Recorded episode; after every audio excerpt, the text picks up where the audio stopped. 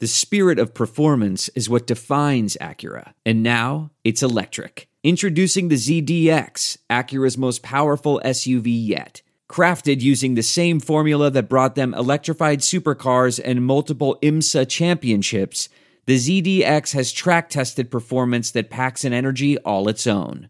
Unlock the energy and order yours at Acura.com.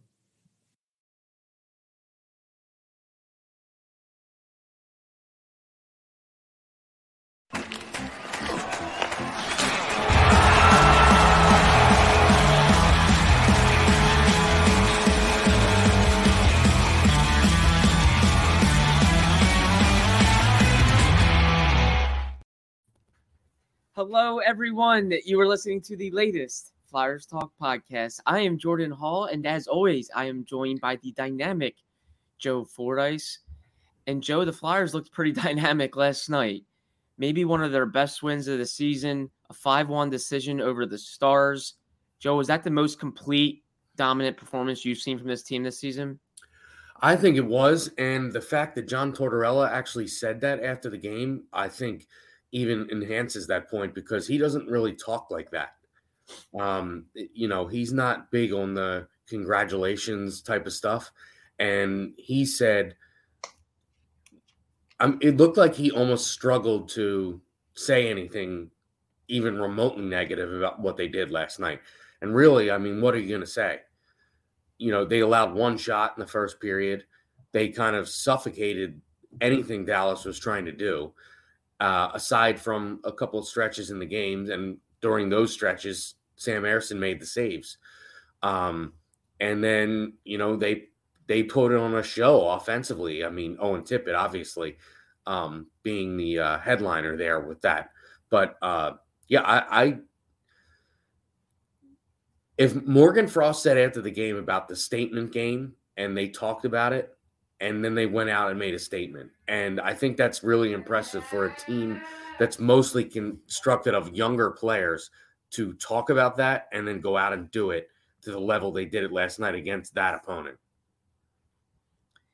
That was my biggest takeaway as well with Tortorella that he didn't have a gripe with the game. I mean, typically you hear a coach say something, and very typically he balances things out. He doesn't like to overpraise his team. He doesn't like to over criticize his team. He's always in the middle.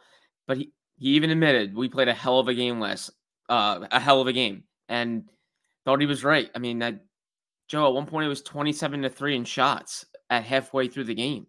I mean, this is the Dallas team that people think can win the Stanley Cup. They have a very deep lineup. Uh, they're they're going to be going for the cup. Most people think, and to be out shooting them twenty-seven to three halfway through the game was just astounding. Uh, and it seemed like the day off on Wednesday really paid off for the Flyers. They ended up having two days off in a row. They didn't practice. They opted against it. And I mean, man, they looked, they just looked better. They looked quicker. They were more connected. Uh, just a better team, a way better team. It was impressive. Yeah, and and what you said about the Stars, I mean, John Tortorella reiterated that about how they're the most complete team. And then I, I believe near the end of his availability last night, he said, I think they're the best team. Yeah. So, I mean, the Flyers have this collection of wins this year against teams that arguably are the best team. I mean, they beat the Avalanche in Colorado. They have now beat Dallas handily at home. Uh, they beat Winnipeg, who had the best record when they beat them. They beat Vancouver, who had the best record when they beat them and then they beat them earlier in the year too. But I mean, after a while, it's just you have to just we that they can play with any team. Mm-hmm. They've shown they can play with any team, and they don't. They it, it's. We, I think we talked we talked about that this earlier this week. The other than that Ranger game, they really don't go out and kind of get their doors blown off at all, which is it's hard to believe because that happens to everybody in this league. We we see it. It happened to Dallas last night. Mm-hmm. I mean, the Flyers do it to other teams. They rarely have it done against them. And I just think the the leap from last year to this year, it's it's almost hard to believe. Well, actually, not almost. It's hard to believe because um, there's a lot of the same parts. Um, there's some new parts, but there's a lot of the same parts. It's the same system. It's just, I mean, you can't underscore the the Couturier and Atkinson part of the um, the equation because they they bring so much more to the table than maybe some of the guys that were playing at the top of the lineup last year. So you had that depth piece added back in, but they just look like a whole different team. And I think now other teams come into the Wells Fargo Center and they expect it to be a uh, kind of a knockdown, drag out game. And when the team, you know, when they go on the road, the home team knows they're going to be in for a rough night because the Flyers have been better on the road than they've been at home. So it really is uh, uh, an astonishing turnaround from where we were last season. It really is. Uh, national folks before the season, a lot of them had the Flyers as like a bottom three, four team. I think you and I both agreed that we didn't think they were going to be that bad. We thought they'd, you know, maybe sneak into the bottom ten. We thought they. I mean, there's a there is a commercial right now with a running during the games with a national a super well-known hockey insider apologizing to the Flyers. It's built around him apologizing. And um you know, that's one of the more plugged in people in the world about the NHL. I'm, I'm talking about Elliotte Friedman and he, you know, didn't pick the Flyers and they've had a whole joke on their podcast this year about how he apologized to the Flyers for what his predictions were at the beginning of the year. And I think there's a lot of people doing some apologizing, whether internally uh, to themselves or in public, because and now with the Eagles um, eliminated from the playoffs, it was almost like last night was a a realization time where everybody kind of just was like, "Wait a second, really?" I was getting texts during the game, and I hadn't been getting texts about the Flyers all year, and I was getting texts during the game about do they really only have one shot allowed? You know that kind of thing. So, yeah, it's uh, it's um it's it's kind of like a everyone I think is going to wake up to this team, and um, the building is you know crazy during games again, and it's good to see. The building definitely had some juice. There was Dallas sucks chance during the third period. Obviously, I'm sure some of that was directed at the Cowboys, but also directed just at Dallas in general. And the Flyers gave Flyers fans a reason to chant like that. They were having fun, they were rolling, they were up. And I think they were kind of riding this high with this team that the the Flyers are just on a roll, and uh, it gives fans the reason to be a little cocky, be confident, and and fill the building again. I think there was definitely some considerable juice in the building that we haven't seen in a little while. Joe Owen Tippett is just looking like a force, like an absolute force, back to back games with highlight reel goals. John Tortorella said he hadn't seen a goal like that. And he's been around a long time. I mean, just how good does Tippett look? What do you think the upside is there with Owen Tippett? So I have a theory about this. I think that Owen Tippett might have taken to heart John Tortorella's comments last week when he said, if he hits the net, he might have six or seven more goals. And he's really looks like he's just said, All right, well, I'll show you. I'll hit the net. And even last night, John Tortorella says, I don't know, uh, you know, Owen doesn't know what the hell he was doing on that goal. I disagree. If you go back and look at it, he looked like he labeled that backhander for the top, you know, the, the far corner. And you have to be a certain type of player to even try that move. I mean, I remember playing hockey when I was younger, and I remember just trying to practice the the skating part of that move mm-hmm. without having to finish with a finishing shot. Of course, and I'm talking about like out skating by myself, not playing against someone. So I don't I don't you have to be in a certain mindset on an NHL rink to try that kind of move and pull that off. Because it can go badly if if you don't pull it off. You could take yourself out of the play going the other direction, especially if you miss the net far side because the puck's going to come up the boards and start heading the other way. Um, but he is just in his zone right now. I mean, the play off the face off that scores on his first goal, That's obviously a play that they talk about, but he had to win a puck battle right near the faceoff dot to get the puck in order to shoot it. But then when he gets it and the shot and the speed and and everything is just he is uh, taking his game to another level over the last five six game five six games, and um, you know hopefully it continues because we saw Atkinson get back in the mix, so he slowly seems to get is getting back into the the offensive mix last night. Um, but right now, Tippett to me seems to be a driving force on the offense because the last few Travis Konecny hasn't scored in five or six games, and they have you haven't really even noticed it. And I think that's a huge deal, and it's because of Owen Tippett. It really shows you what their their balance can look like when other guys are going. If Travis Konecny goes quiet, Tippett steps up, Cam Atkinson gets going, Joel Farabee's having a great year. Other guys are chipping in, and I mean, yeah, they don't miss a beat. I mean, that says a lot about their depth. And Tippett, it's just incredible. He only turns 25 in February. I mean, it really looks like the sky's the limit for him. Just a power forward with skill. I just it's the whole package. And that yeah, that goal, like you sometimes you see guys make that move, but then they just get absolutely nothing on the backhand. It kind of like there's just not enough there. There's not enough momentum. There's not enough strength, and they just kind of flip it on the net. I mean, that was a snipe. it was a snipe, and that's a move that I and I think Al brought it up on the post game show last night. That's a move that's kind of like generations past. You don't see that a ton right now. No. I mean, maybe Cale Makar, but you know, he, he, Cale Makar does a lot of things that no one else in the league does. I think now one of those things you can say he and Owen Tippett do it because uh, I don't think anybody could, have seen that coming last night. Absolutely not. I talked to Scott Laughton uh, at Morning Skate about Tippett, and I asked him just about Tippett's kind of quiet nature, and he said, "Yeah, he's a quiet kid. He he keeps to himself, but he's a great human being. He cares for people." But he called it a quiet confidence. He thinks there's a quiet confidence inside him, and I agree. Like when you talk to him, he like he'll never sound cocky. He never sounds like he thinks you know, he's the best. Or even last night, I asked him, "You're on quite a run right now. Like you feel pretty good about yourself." And he said, "Yeah, it's fun when the team's winning. When the team's winning, everyone's confident." So I think naturally he's not incredibly well known around the league as like a big name, but I think he's going to start getting there just with the way he's playing and these goals. I mean, they're going to blow up on social media and people are going to look into Owen Tippett and see who he is. But I just think his personality allows him to kind of fly under the radar.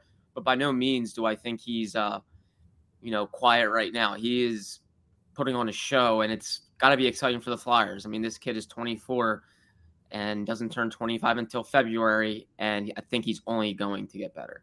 Yeah, and the, the, the thing too is, and we brought this up in this podcast before, is that Chuck Fletcher's taken so much heat and and rightfully so. It was not a good tenure with him here.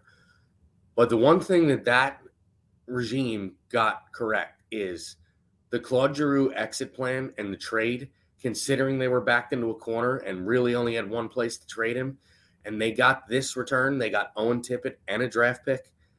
You have to give them the props for that, mm-hmm. um, because that move, that move is re- really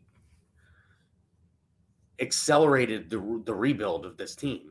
Yeah. And um, I know not nobody's looking to talk about that, but I'll just point it out that that is the player they got in the Claude Giroux trade, and you know you, you can't ask for a better return.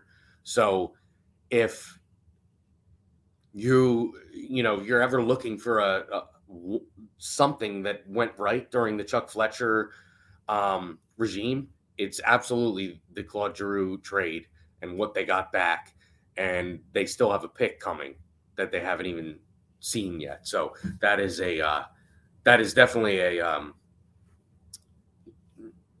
one of the one of the, the good grades on on uh, on that regime is for sure what they did what they got um, for uh, Giroux. Celebrity cook Steve Martorano brings his Italian American cooking back home to Philly. Enjoy Martorano's Prime at Rivers Casino and Steve's famous meatballs with Sunday gravy, prime steaks, and more. Make reservations for Martorano's Prime on Open Table. Joe, I thought last night would have been easy for to be a letdown game for the Flyers, and I, I probably would have justified it. I mean, they're coming home after a road trip that was highly successful. They're playing a Stars team that people think can make the uh, Stanley Cup, and it wasn't a letdown. It, it's almost at the point where whenever they do have a clunker, I think I'm gonna give them an excuse and say, "Hey, listen, they were due for one of these." Um, just how much do you think they can keep this going? How much can they sustain it? Uh, do you foresee any obstacles down the line for this team where maybe they'll slow down a little bit? Well, I mean, staying healthy, I think, is obviously the biggest one. Um, an injury or two can kind of derail this thing, particularly to a guy like Couturier, who uh, we talked about it earlier this week. When he's in the lineup, everybody else just kind of falls into place. Um, and when he's not, there's a lot of experimentation that goes on with guys playing up and down the lineup. And I think that messes everything up. So aside from that, I'm not sure because the goaltending, you know, last night Sam Ersson faced one shot in the first period, and then um, in the second period they get that two on one fairly early, and he's got to make back to back saves on Esa Lindell. Now, when you're not seeing any shots, that's not easy to just jump into a, a breakaway. And I think Scott pointed out it looked like Lindell gave him a stick tap on the pads after he made the two saves, which you rarely see. So if guys are going to answer the bell, the goaltending, I mean, even when they're not seeing shots, and also when they are seeing shots, I, I don't. It, it's tough to find a weakness. I'm not trying to overstate what's going on here, but if your goaltending is playing that way, and your defense in front of you is playing the way they played the first period last night, blocking all those shots, they're taking a lot of the onus off the goaltender. I mean, we haven't seen in a, a good bit, you know, we haven't seen Ersson or Hart having to make 40 saves to to you know to hammer hammer down a win. It's not really happening like that because this team blocks so many shots. And they really kept Dallas on the periphery last night with their defense. And we're talking about, I mean, we saw Tyler Seguin score a goal, but we're talking about Seguin and and Pavelski and Jamie Benn. These guys are experienced offensive threats. And Jason Robertson, I mean, you other than him taking a penalty last night, you didn't even hear his name. So, I mean, th- these are big time players that they're keeping, you know, I mean, Robertson has 80 some goals in the last two years. And you need, I, I, like I said, you didn't hear his name except for the penalty last night. So they're really keeping some big time players at bay. And there's no reason to think that's going to let down. Although John Tortorella does allude to fatigue and the, the hard, like the hard minutes that a lot of these guys are playing. So I suppose that could be a thing down the line, but it's not showing any signs right now of of changing. Yeah, I think all their signature wins gives people plenty of reason to think this is for real and that you know they're they can compete with any team in the league that the, that these this that this isn't a fluke, excuse me. So yeah, I think whenever they do have a letdown, I think they're gonna get a you know they're gonna get it it justified and you know it's like one off it's not even just like hey this is this is to happen more often no it's probably to be more like this this was an anomaly you know but uh yeah i think i'm with you joe. Health i think they're going to have to stay healthy. If they can avoid injuries i think that's really going to help their chances. I don't think an injury to a key player would be nothing to scoff at. I think it would be potentially damaging for them. And yeah their goaltending john tortorella said it both Ersson and Hart have been their most consistent players, and I agree with that. They're giving them a chance every single night, and the Flyers are also helping their goalies like they helped Ersson last night and limiting shots and really kind of dictating play. Uh, the schedule does get tougher, and I think that's going to be something to monitor. And I do think, Joe, the games will probably get tougher in February and March. I just think naturally the games ratchet up in intensity, and you know the Flyers do have some guys that have not really played in, I think, a playoff race yet. Um, I think a number of them. Yeah, and you mentioned the other day on the other day's podcast, you mentioned about the teams they haven't played in the Eastern Conference. Boston, Florida, Tampa. These are big time experienced teams that have won. and they haven't faced them once yet. Yeah. So I mean, that is a big test. It, it's when when you get into those games, and I'm I'm thinking particularly post All Star break. Hmm. I think that's when things are going to get real, and you'll see what this team's made of. Because, I mean, it's a whole that is a whole loaded division that you really haven't faced anyone from hmm. um, yet, and I think that's you know really um, it's going to put these guys to the test. I agree. I think post All Star break will be where it really is worth watching. I think they're fun to watch right now, and the games matter. Don't get me wrong. I mean, these games matter. Um, no one's going to forget these wins. But I feel like the post All Star break is very much the second half in so many people's eyes. And it's definitely when people return and they say, hey, now is where things heat up. So it'll be interesting to see how they handle those games in those environments. But again, I think they're just giving a ton of evidence that they can play in these games and that they're going to be okay. And they're going to be up for the challenge. I mean, they faced they've faced so many challenges so far, and they just keep answering the bell, and uh, it's making you think uh, like, yeah, th- this is a good team, and it's meant to be where they are, and it's it's not a fluke. Um, so yeah, and the, the the interesting thing is the one game at a time stuff is like a cliche in all sports, but when you see a team actually enact the one game at a time thing, it's um it's it's very interesting when you can and and and it makes you wonder how long you can keep that up because let's say so for example this coming week you play colorado then sunday's games against ottawa but your game after that is against tampa mm-hmm.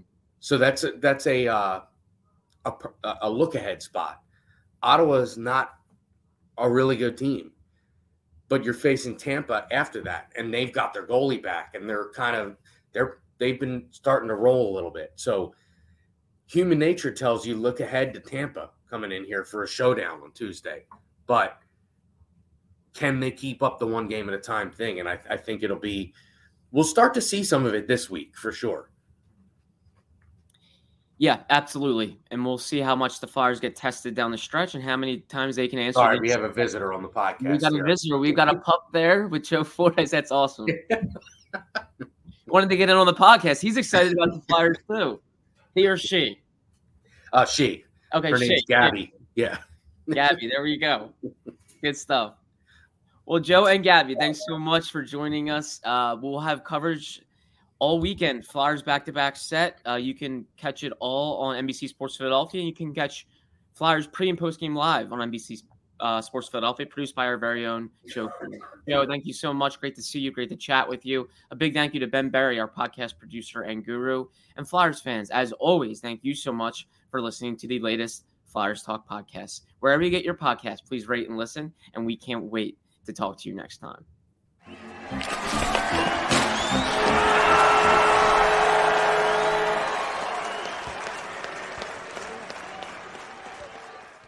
One two, three, four. Those are numbers. But you already knew that. If you want to know what number you're going to pay each month for your car, use Kelley Blue Book My Wallet on Auto Trader. They're really good at numbers. Auto Trader.